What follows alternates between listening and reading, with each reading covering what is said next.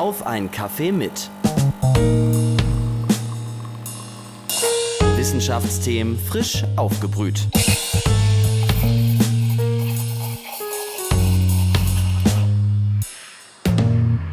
Hallo und willkommen zu einer neuen Folge auf einen Kaffee mit, dem Wissenschaftspodcast der Uni Leipzig. Mein Name ist Inja Unkert, ich bin Studentin an der Uni und außerdem spreche ich mit Dozierenden unserer Uni über ihre jeweiligen Wissenschafts- und Forschungsthemen. Heute ist Klaus Altmaier hier zu Gast. Er ist Professor für Deutsch als Fremdsprache mit Schwerpunkt Kulturstudien am Herder-Institut der Universität Leipzig und außerdem leitet er auch das eben genannte Institut. Hallo, Herr Professor Altmaier. Hallo, Frau Unkert. Ja, in den Kulturstudien im Kontext von Deutsch als Fremd- und Zweitsprache beschäftigen Sie sich mit dem Zusammenhang von Kultur und Sprache, zum Beispiel mit den Prozessen des kulturbezogenen Lernens innerhalb und außerhalb der Schule. Außerdem entwickeln und untersuchen Sie Lern- und Lehrmaterialien für kulturbezogenes Lernen. Über all das reden wir jetzt auch gleich bei einer Tasse Kaffee. Wie trinken Sie Ihren denn gerade? Ja, ich trinke eigentlich gar keinen Kaffee, ich trinke Tee und zwar ähm, gerne um diese Tageszeit äh, Schwarztee, am, am liebsten indischen Darjeeling-Tee oder auch aus Nepal. Ähm, das ist für mich so ein bisschen Standard. Kaffee ist, ja, einmal am Tag trinke ich mal eine Tasse, aber ähm, ich bin eher Teetrinker. Ja, Tee bringt ja auch die nötige Wärme jetzt gerade. Genau, genau. So, Herr Professor Altmaier, Sie sind Experte für die Vermittlung der deutschen Sprache. Aber welche Fremdsprachen haben Sie denn eigentlich gelernt oder sich angeeignet? Ui, naja, ähm, natürlich erstmal so die üblichen, äh, weil ich ein bisschen zögere zu sagen, dass Englisch überhaupt noch eine Fremdsprache ist. Manchmal, manche sagen, Englisch ist ja eigentlich eher eine Kulturtechnik mittlerweile, aber lassen wir das mal. Also Englisch natürlich, ähm, Französisch, meine erste Fremdsprache in der Schule war aber Latein. Ähm, ob ich davon noch so viel äh, weiß, lasse ich mal offen. Später habe ich noch ein bisschen Spanisch gelernt und ich war einige Jahre im, in der damaligen Sowjetunion tätig als D A D-Lektor und habe da ein paar Brocken Russisch, aber wirklich nur ein paar Brocken und dann vor allem auch eine Sprache gelernt, die man in der Region gesprochen hat und immer noch spricht, in der ich damals war, nämlich in Lettland, in Riga, das, nämlich das Lettische. Die habe ich mir dann damals, das war so Anfang Mitte der neunziger Jahre, mehr oder weniger ja im Eigenversuch angeeignet. Habe die auch eine Zeit lang ganz gut gesprochen, aber mittlerweile bin ich schon seit langer Zeit dort weg und habe vieles wieder vergessen. Sie haben also selber Fremdsprachen erlernt und sogar relativ viele verschiedene und zum Teil selbst angeeignet und wissen dadurch bestimmt auch, welche Hürden und Schwierigkeiten es dabei gibt. Und so eine Sprache ist ja auch ein riesiges System aus Silben, Wörtern, Grammatik und so weiter. Da muss man ja in der Vermittlung irgendwo anfangen. Und wenn Sie jetzt die Aufgabe hätten, kompletten Anfängerinnen und Anfängern einen allerersten deutschen Satz beizubringen, welcher wäre das denn? Gute Frage. Ähm, aber dazu würde ich jetzt erstmal sagen, so gehen wir im Prinzip gar nicht mehr an die Sache ran. Also ähm, wir sagen heute nicht mehr, eine Sprache besteht vor allem aus Sätzen oder aus grammatischen Regeln, sondern wir sagen heute, Sprache ist Handeln. Und so versuchen wir das auch dann im Unterricht, also beim, beim Lehren und Lernen von Sprachen. Das gilt nicht nur fürs Deutsche, sondern das gilt natürlich für andere Sprachen genauso. Dass wir eher mit so einem Handlungsbezug an, an das Lehren und Lernen von Sprache herangehen, dass wir sagen, jede sprachliche Äußerung ist, ist eine Art von sprachlichem Handeln. Und deswegen wäre wahrscheinlich die allererste sprachliche Äußerung, die man beibringt, wäre so die klassische Begrüßung. Also zu sagen, hallo, das ist jetzt mehr oder weniger international, oder die, dann vielleicht auch die, die spezifischer deutschen Formulierungen, ähm, natürlich so guten Tag, guten Morgen, obwohl das ja heute eigentlich fast ein bisschen unüblich geworden ist. Aber so, das wären die, die, glaube ich, die ersten Dinge. Und dann vielleicht noch äh, als zweiter oder, oder dritter Satz, ich heiße so und so, ich komme aus. Ja, also das sind so die klassischen Situationen, äh, sich kennenlernen, sich begrüßen. und dafür dann die entsprechenden sprachlichen Mittel bereitzustellen. Damit fängt im Grunde jeder Sprachunterricht heute an. Es gibt ja auch das Sprichwort deutsche Sprache, schwere Sprache. Außerdem ist es keine sehr verbreitete Sprache. Da habe ich mich gefragt, warum lernen denn Menschen überhaupt Deutsch? Ähm, da muss ich Ihnen jetzt mal widersprechen. Also ähm, wenn man die Frage der Verbreitung einer Sprache mal an der Zahl der, der Menschen festmacht, die diese Sprache als Erst- oder Muttersprache sprechen, dann liegt das Deutsche weltweit gesehen etwa auf dem zehnten oder elften Platz mit ungefähr hundert Millionen Muttersprachensprechern. Da würde ich schon sagen, das gehört durchaus zu den am weitesten verbreiteten Sprachen der Welt. Also insofern gibt es viele gute Gründe, weil man eben damit viele Menschen erreichen kann. Es gibt natürlich noch andere Gründe, Gründe aber ich möchte zunächst nochmal auf den äh, zuerst von Ihnen genannten Aspekt eingehen. Dieses Sprichwort Deutsch ist, sei eine schwere Sprache. Auch das muss man vielleicht ein bisschen relativieren. Es gibt in jeder Sprache Aspekte, die sind schwer zu lernen für bestimmte Lernende, und es gibt bestimmte Aspekte, im, auch im Deutschen, die sind jetzt nicht so schwer. Was natürlich für viele äh, schwierig ist, ähm, ist zum Beispiel das Artikelsystem mit den drei verschiedenen und dann noch den Unterschied zwischen bestimmten und unbestimmten Artikeln. Das ist natürlich insbesondere für Lernende schwierig, in deren Sprachen es gar keine Artikel gibt. Okay, zurück ähm, zu, die, zu der Frage, warum Deutsch lernen. Ich hatte schon ganz generell gesagt, dass Deutsch durchaus eine der am weitesten verbreiteten Sprache in der Welt ist. In der Europäischen Union zum Beispiel ist es die Sprache mit den meisten Muttersprachlern.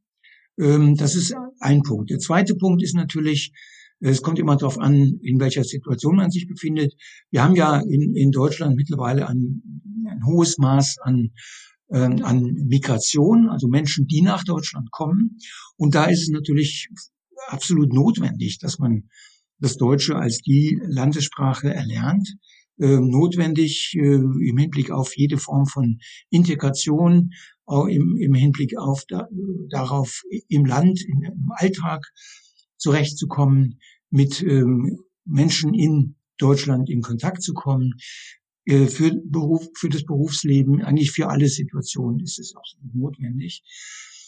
Ähm, wenn man jetzt mal die Situation von außerhalb des deutschsprachigen Raums oder wie wir immer sagen, des amtlich deutschsprachigen Raums uns anschauen, da gibt es auch viele verschiedene Gründe. Heute geht es vor allem um berufliche Gründe, weshalb Menschen Deutsch lernen, weil sie sich davon verbesserte Berufschancen versprechen. Und ähm, man kann auch sagen, diese Erwartung ist durchaus realistisch. Also mit dem Deutschen hat man in vielen Teilen der Welt durchaus bessere Beruf, Berufschancen als etwa nur mit Englisch. Die deutsche Sprache ist also verbreiteter, als man vielleicht annimmt. Und manche Personen lernen auch Deutsch, um freier in der Berufswelt zu sein. Das wusste ich auch noch nicht.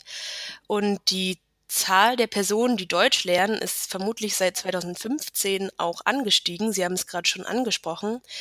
Denn da, beziehungsweise seitdem und natürlich auch schon vorher, kamen einige Geflüchtete hierher nach Deutschland. Welche Auswirkungen hatte und hat das denn auf Ihr Fachgebiet? Ist das seitdem zum Beispiel präsenter geworden? Eindeutig ja.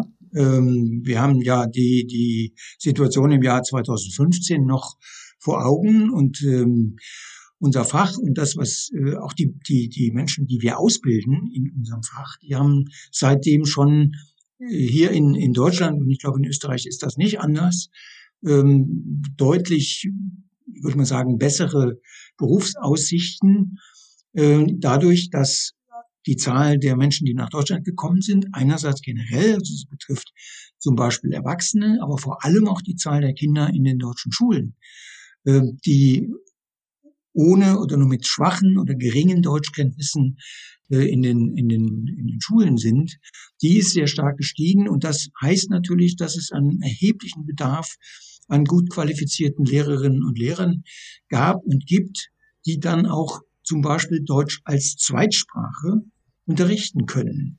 Und das hat uns natürlich als Fach, ähm, ist das sehr entgegengekommen. Aber ist denn Sprache eigentlich wirklich der Schlüssel zur Integration, oder Könnten wir uns nicht vielleicht alle auf Englisch verständigen? Das können ja eigentlich die meisten. Und Sie haben selbst gesagt, eigentlich ist Englisch schon keine Fremdsprache mehr. Wäre das dann nicht vielleicht einfacher? Ja, stellen Sie sich vor, es gibt sicherlich äh, Situationen, wo das der Fall ist. Und äh, aber auch das ist umstritten. Also eine Situation ist etwa das, äh, wo wir ja uns gerade ähm, befinden, nämlich die Wissenschaft äh, oder Universität ist ist eine ist ein Interaktionskontext, der sehr stark mittlerweile, äh, insbesondere natürlich in Naturwissenschaften, vom Englischen dominiert wird. Jetzt mal vom Alltag ganz abgesehen. Also wenn Sie sich vorstellen, ähm, internationale Studierende, um bei dieser Klientel zu bleiben, die jetzt nur mit Englischkenntnissen nach Deutschland kommen, die leben ja auch in einer deutschsprachigen Umgebung. Also wie soll man da äh, zurechtkommen, wenn man dann beispielsweise Ähm, einkaufen geht, wenn man mit Behörden zu tun hat. Und das hat man ja, das kann man ja nicht äh, ständig vermeiden. Also so ganz äh, nur mit Englisch wird es nicht gehen. Wie gesagt, es gibt bestimmte Kontexte, da ist Englisch absolut notwendig. Und es gibt auch viele ähm, Menschen, die hier nach Deutschland kommen und kein Deutsch können und auch dann wieder weg, vielleicht wieder weggehen und immer noch kein Deutsch können. Das gibt es, die kommen mit Englisch dann einigermaßen klar. Aber die Möglichkeiten, gerade im Alltag zu interagieren, sind dann doch sehr begrenzt. Also insofern glaube ich, ähm, und wir verstehen uns natürlich äh, als, als Fachdeutsche, als Fremd- und Zweitsprache auch ein bisschen als Lobbyisten für, für das Deutsche. Insofern machen wir uns natürlich sehr stark dafür, dass es nicht nur mit Englisch geht. Ähm, wie gesagt, die, die Beispiele, die Situationen, die ich genannt habe, äh, können das ja vielleicht ein bisschen veranschaulichen.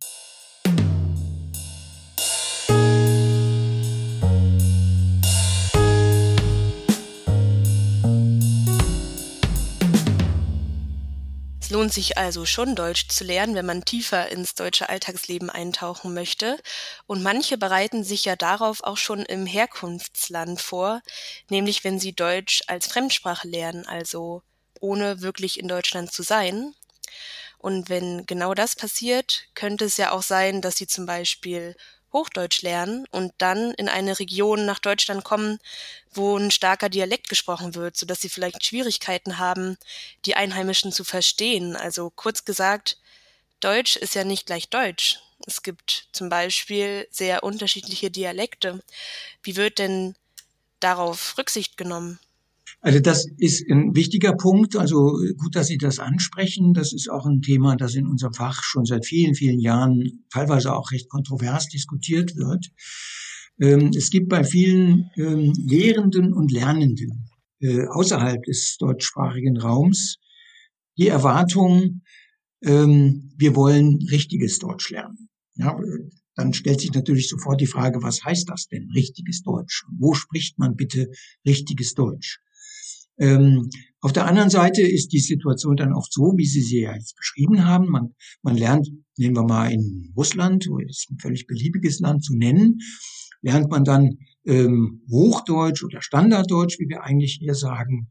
Und dann kommt man, na, sagen wir halt nach Sachsen, ja, kommt da in Situationen, wo man dann plötzlich auf Sächsisch angesprochen wird, nicht unbedingt gesagt, dass man das versteht. Also wir versuchen dann auch, was heißt wir, also diejenigen, die dann für den konkreten Unterricht vor Ort zuständig sind, ähm, auch die, die äh, Autorinnen und Autoren von Lehrwerken versuchen schon, auf die Situation auch einzugehen und ähm, diese, diese Kompetenz, die Sprachkompetenz äh, in Bezug auf Dialekte, zumindest im, in dem, was wir den rezeptiven Teil nennen oder den rezeptiven Aspekt, das heißt die Verstehensfähigkeit, dann doch auch zumindest ansatzweise auszubilden. Also das ist, das ist natürlich nicht ganz einfach, denn welche Dialekte wollen Sie dann nehmen und welche nicht? Aber so die ganz wichtigen, wie gesagt, ist äh, Sächsisch, Bayerisch, äh, vielleicht auch noch ähm, Rheinisch ähm, oder Hessisch ähm, oder vielleicht auch Niederdeutsch. Also das ist ähm, natürlich immer die Frage, wo fängt man da an und wo hört man auf? Ganz andere Frage, die damit aber zusammenhängt, ist ähm, die nach dem, nach dem Deutschen als sogenannte plurizentrische Sprache. Das hat damit zu tun, dass es Deutsch eben nicht nur in Deutschland gibt, sondern auch in Österreich und auch in der Schweiz.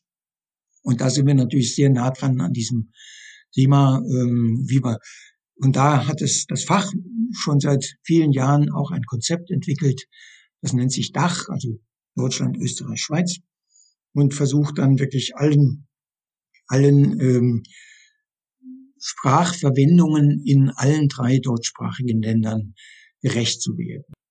Die Lernenden werden also auf das Verstehen von einigen Dialekten vorbereitet oder auch zum Beispiel auf das Verstehen von Schweizerdeutsch. Zum Sprechen lernen sie aber hauptsächlich Hochdeutsch. Jetzt gibt es ja aber auch noch andere Herausforderungen, die mich interessieren. Zum Beispiel eine Herausforderung in Bezug auf die Vermittlung von Deutsch als Zweitsprache. Also wenn Personen Deutsch hier in Deutschland lernen. Die haben nämlich oftmals ganz verschiedene Voraussetzungen. Sie kommen zum Beispiel aus verschiedenen Herkunftsländern oder sind unterschiedlich alt. Manche haben vielleicht Zugang zu einem Computer und andere vielleicht auch nicht. Das sind ja jetzt sehr andere Voraussetzungen als die, die in einer regulären Schulklasse gegeben sind, wo eine relativ homogene Gruppe unterrichtet wird. Und genau für solche Lern- und Lehrsituationen entwickeln und prüfen sie ja neue Lernmaterialien. Das habe ich auch beim Intro kurz erwähnt. Worauf achten Sie denn dabei, um dieser Heterogenität der Lernenden gerecht zu werden? Ja, im Prinzip auf, auf die äh, Aspekte und die Faktoren, die Sie genannt haben. Also wir haben tatsächlich, wir sprechen dann immer gerne von, von ähm, homogenen und heterogenen Gruppen, wobei ich persönlich der Meinung bin, eigentlich wirklich homogene Gruppen gibt es wahrscheinlich nicht. Es ist eher eine Abstufung. Aber es ist natürlich richtig, dass in den sagen wir, in den D A Z-Klassen einer sächsischen Schule oder in den Integrationskursen, wenn wir mal von dem Erwachsenenbereich sprechen, natürlich nochmal eine ganz andere Herausforderung besteht im Hinblick auf die Herkunftssprachen, im Hinblick auf andere Faktoren, Sie haben ja genannt, auch Lehr- und Lernvoraussetzungen generell, Lehr- und Lernerfahrungen, die sind sehr unterschiedlich. Und darauf versuchen wir durch naja, nennen wir es eben Binnendifferenzierung, dann auch entsprechend einzugehen, weil Binnendifferenzierung heißt ja, wenn Sie jetzt zum Beispiel ähm, in einer Erwachsenengruppe Integrationskurs, sagen wir, Menschen haben, die aus ähm, Regionen kommen, wo es beispielsweise, um das Beispiel von vorhin aufzugreifen, in, in der Herkunftssprache keine Artikel gibt, müssen Sie dass dieses Grammatikthema völlig anders angehen, als wenn Sie Menschen haben mit der Herkunftssprache, nehmen wir mal Französisch, äh, wo das Artikelsystem sehr ähnlich ist wie im Deutschen, außer dass es eben nur zwei gibt und nicht drei. Ähm, also da im Grunde ist die Idee, dass man Aufgaben entwickelt, je nach ähm, Lehr- und Lernvoraussetzungen und auch je nach Sprache. Aber ich kann nur noch mal sagen, dass ähm, in der Praxis stellt sich das extrem schwierig dar, weil es natürlich auch für die Lehrkräfte eine enorme Herausforderung ist, dann ihren ihren Unterricht ähm, dann nicht mehr nur für eine Gruppe, sondern möglicherweise für drei, vier, fünf verschiedene vorzubereiten. Ja, also das sind so die die Schwierigkeiten. Es gibt da für dieses Thema, das Sie ansprechen, keine keine Patentlösung, sondern das ist immer wieder eine konkrete Herausforderung, die man immer nur in der konkreten Situation so oder anders lösen kann. Aber wie gesagt, Binnendifferenzierung ist eigentlich immer wieder das Stichwort, das in dem Zusammenhang genannt wird. Sie versuchen also da auf verschiedene Herkunftssprachen einzugehen. Da gibt es dann zum Beispiel unterschiedliche Aufgabenschwerpunkte für Teile der Gruppe und es bleibt aber auch eine Herausforderung, haben Sie erklärt. Wir haben jetzt auch schon kurz besprochen, mhm. dass es für manche gar nicht so einfach ist, Deutsch zu lernen. Warum ist aber Deutsch eigentlich so eine schwere Sprache? Und wie schwer ist Deutsch vielleicht im Vergleich zu anderen Sprachen, wobei das ja bestimmt auch auf die Perspektive ankommt? Ähm, ja, die Frage, ob, ob jetzt das Deutsche so furchtbar schwer ist oder nicht, das ist äh, tatsächlich sehr umstritten. Und da kommt es tatsächlich auf die Perspektive oder anders gesagt darauf an, äh, von welcher Sprache ich komme. Und ähm, welche Aspekte, die beim Deutschen eben bekannter oder üblicherweise genannt werden, äh, als besonders schwierig, ich überhaupt als schwierig empfinde.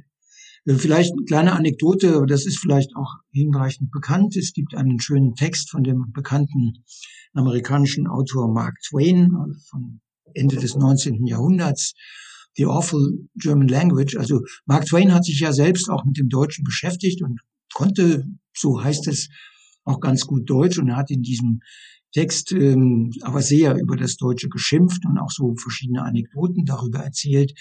Und eine davon geht so, dass man, also nur in etwa, ja, ich kriege das jetzt nicht so ganz äh, im Detail zusammen, aber in etwa so, dass eine der Schwierigkeiten im Deutschen darin besteht, dass man manchmal eine halbe Ewigkeit warten muss, äh, damit man versteht, worum es geht, weil das Verb irgendwann ganz am Ende kommt. Und das ist ja nicht ganz unentscheidend. Also das, die sogenannte Satzklammer im Deutschen.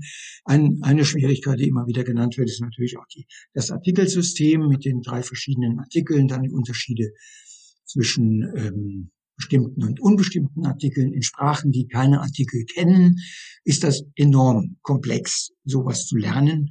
Oder in, damit auch im Zusammenhang mit den drei verschiedenen Genera im Deutschen, also Geschlechtern, wir, wir kennen ja das Feminine, Maskuline und dann auch noch das Neutrum, was es in, in vielen anderen Sprachen, im Russischen gibt es das auch, aber in vielen anderen Sprachen gibt es das nicht. Ansonsten ist es tatsächlich ähm, doch ein bisschen relativ zu sagen, äh, das Deutsche ist jetzt schwer oder nicht schwer. Ich glaube, generell zu sagen, das Deutsche ist eine schwer zu lernende Sprache, das ist sicher falsch.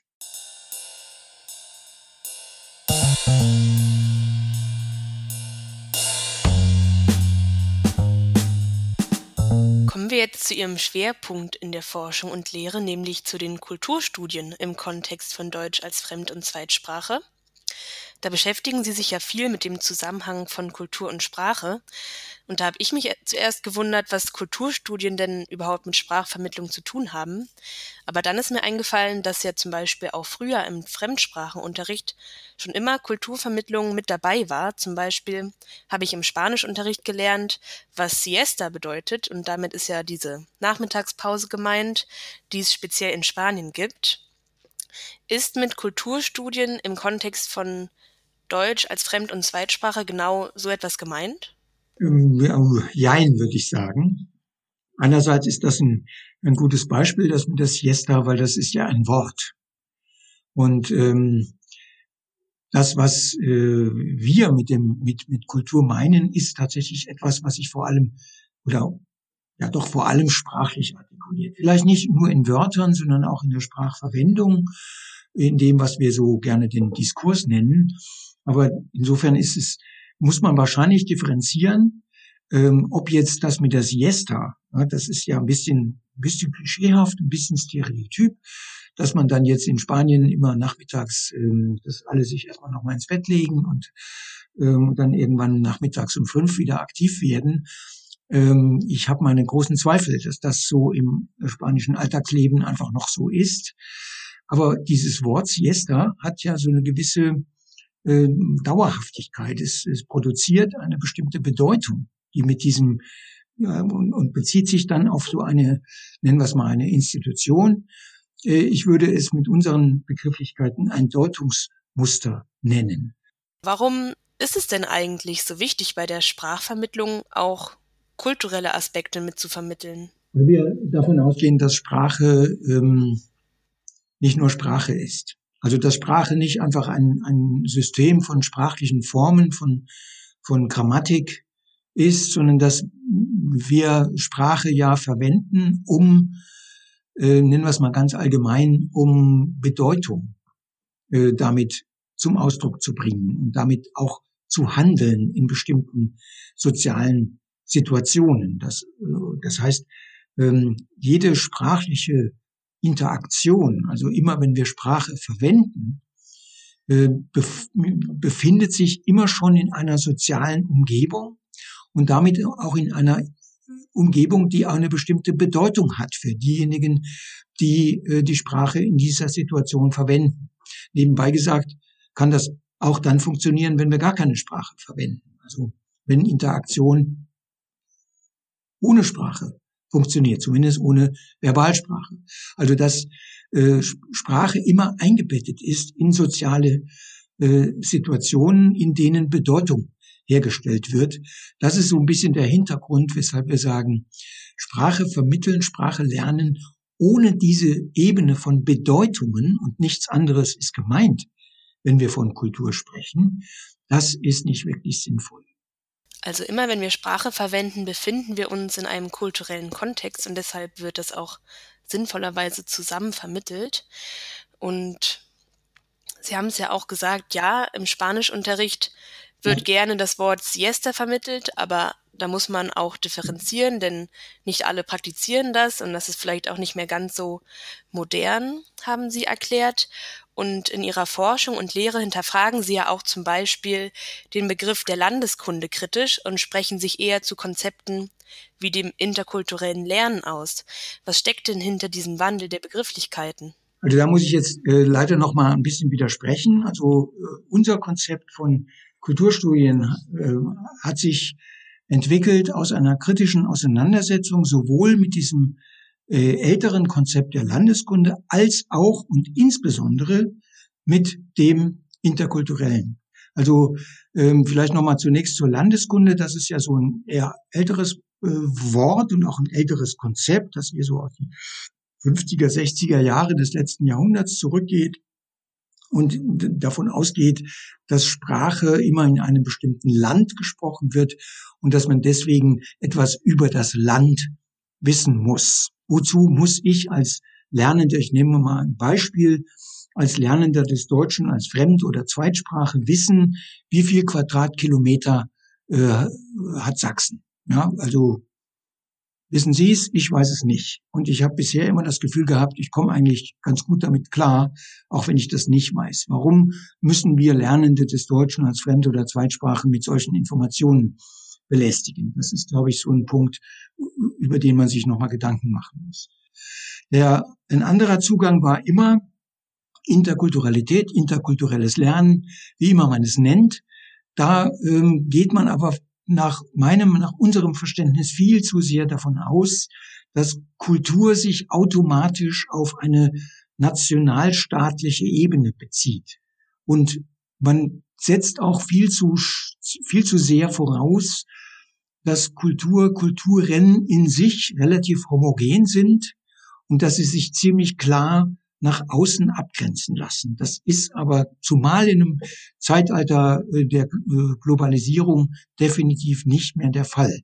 Also wir können heute nicht mehr davon ausgehen, dass sich nationale Kulturen in irgendeiner Weise festmachen und beschreiben lassen. Dafür ist die Welt mittlerweile viel zu komplex und viel zu global geworden, als dass wir damit weiter operieren können. Deswegen sagen wir, Kultur bezieht sich nicht auf Nationen, auf ethnische Gruppen, auf nationale Gruppen. Und wir gehen deswegen davon aus, dass Kultur generell was mit dem Herstellen und Aushandeln von Bedeutung zu tun hat. Also auch der Begriff des interkulturellen Lernens ist kritisch zu betrachten.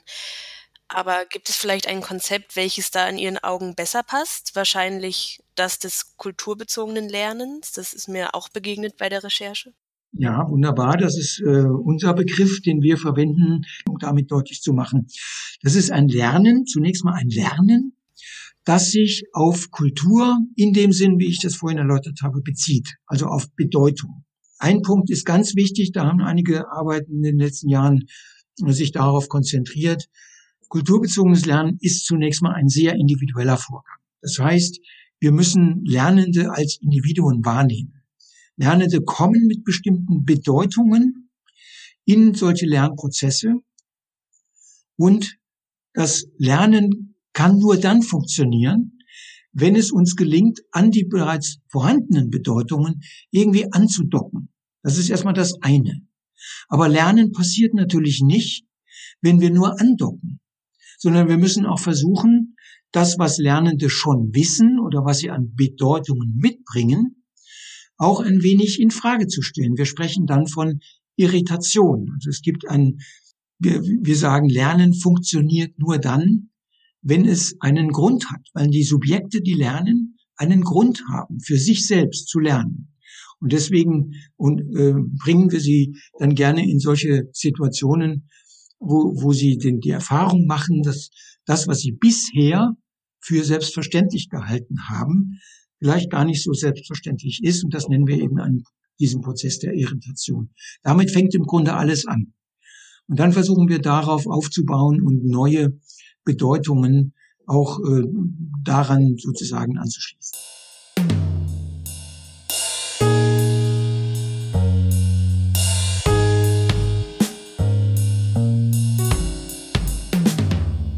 Kommen wir jetzt nochmal zu dem Studiengang, in dem Sie all das lehren, was wir gerade schon angerissen haben, nämlich Deutsch als Fremd- und Zweitsprache.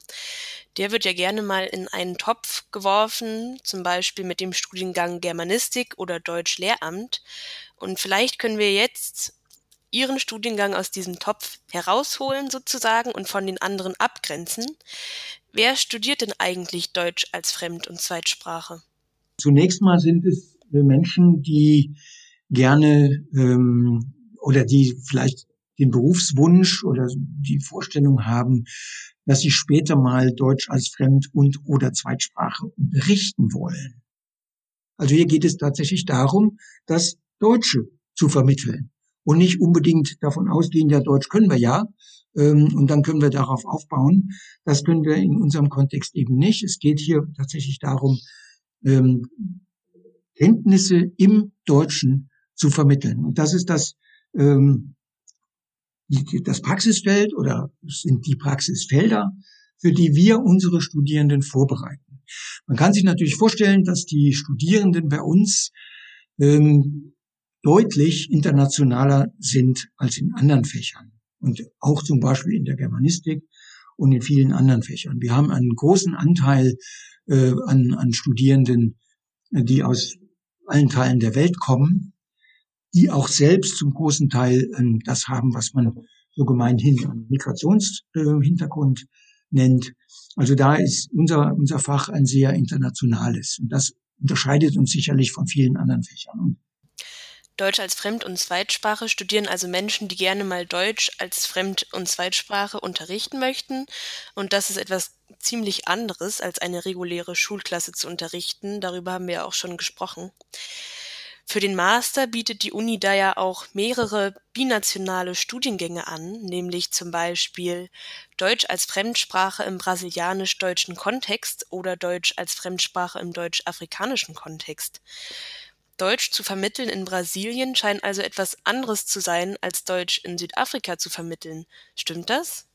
Naja, natürlich stimmt das. Ich meine, die, die Traditionen und die, die ähm, Situationen in Brasilien und in Südafrika, um jetzt mal nur diese Beispiele zu nennen, sind natürlich sehr unterschiedlich. Wir haben in Brasilien zum Beispiel eine, eine relativ eindeutige Landessprache mit Portugiesisch, obwohl natürlich auch Brasilien mehrsprachig ist, aber da hat das Portugiesische doch eine sehr dominante Position.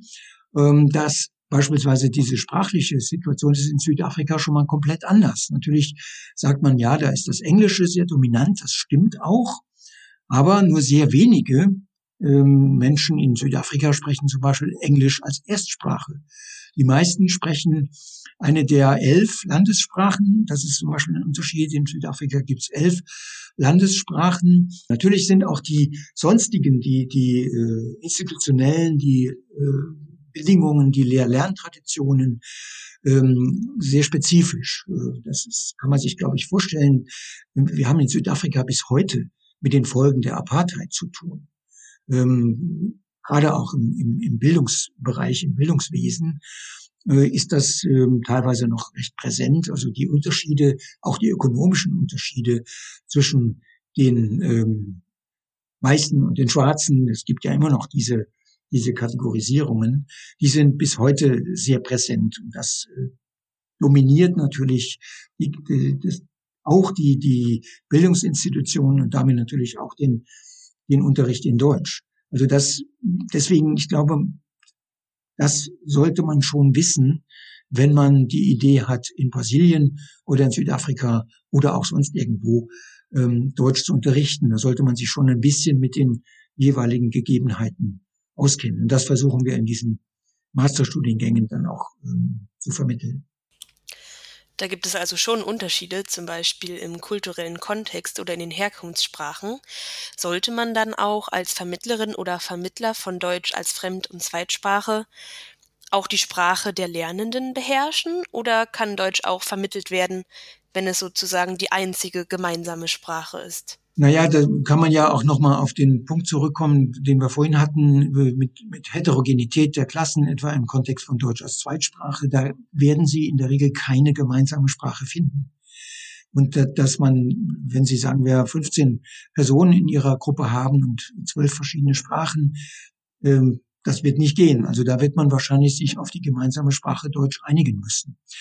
Äh, wenn Sie eine, eine Situation haben wie in Brasilien, äh, deswegen sagen wir auch, äh, wenn man an diesem diesen Studiengang studieren möchte, sollte man äh, Kenntnisse im Portugiesischen haben. Also in Brasilien, glaube ich, ist das auf jeden Fall sinnvoll, notwendig. Und im, im, in Südafrika beispielsweise, natürlich muss man Englisch können, aber da haben sie dann wieder eine ähnliche Situation. Äh, elf Amtssprachen, ähm, wie, wie wollen Sie damit umgehen, wenn Sie heterogene Gruppen haben? Und an den Universitäten äh, hat man in der Regel sehr heterogene Gruppen, äh, die dann fünf, sechs, sieben, sieben verschiedene Sprachen mitbringen.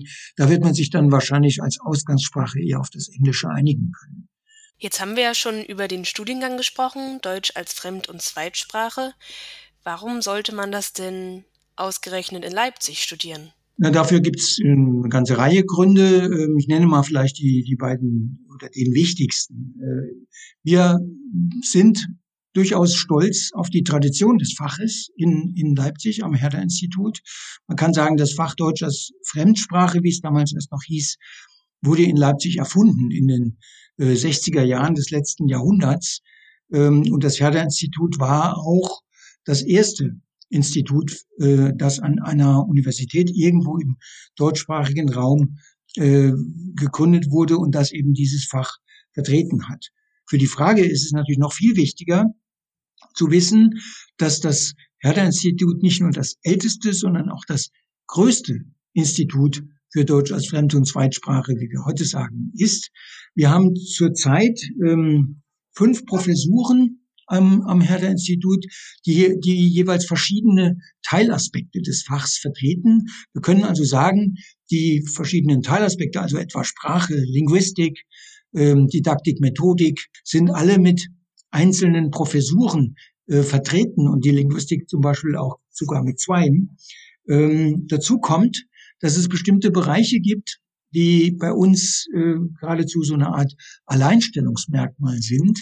Also beispielsweise der Bereich Kulturstudien, da ist äh, das Herder-Institut fast das einzige oder eigentlich in dieser Konstellation tatsächlich das einzige Institut für Deutsch als Fremd- und Zweitsprache, wo dieser Bereich ähm, als Professur sogar äh, ähm, präsent ist. Also das, das heißt, wir haben ein sehr reichhaltiges und vielfältiges Angebot in der Lehre, in den verschiedenen Modulen, die wir anbieten können, ähm, und können eigentlich das Fach in seiner ganzen Breite tatsächlich sowohl im Bachelor als auch im Master anbieten.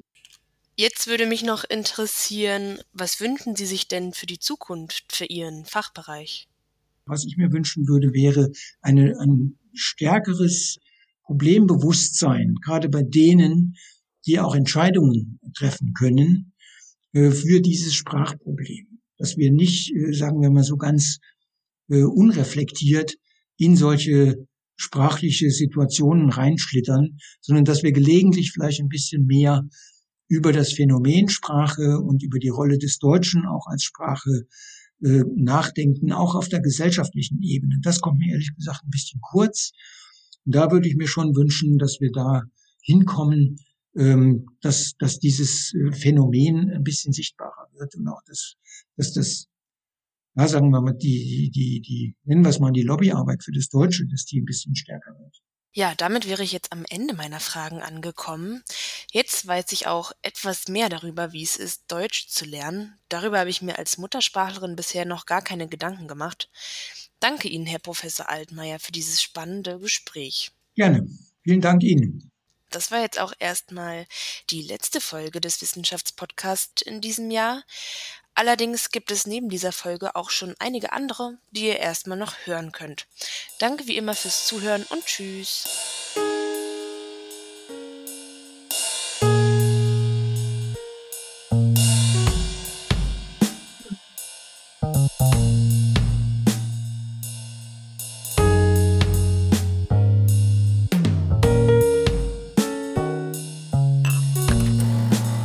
Ein Kaffee mit Wissenschaftsthemen frisch aufgebrüht.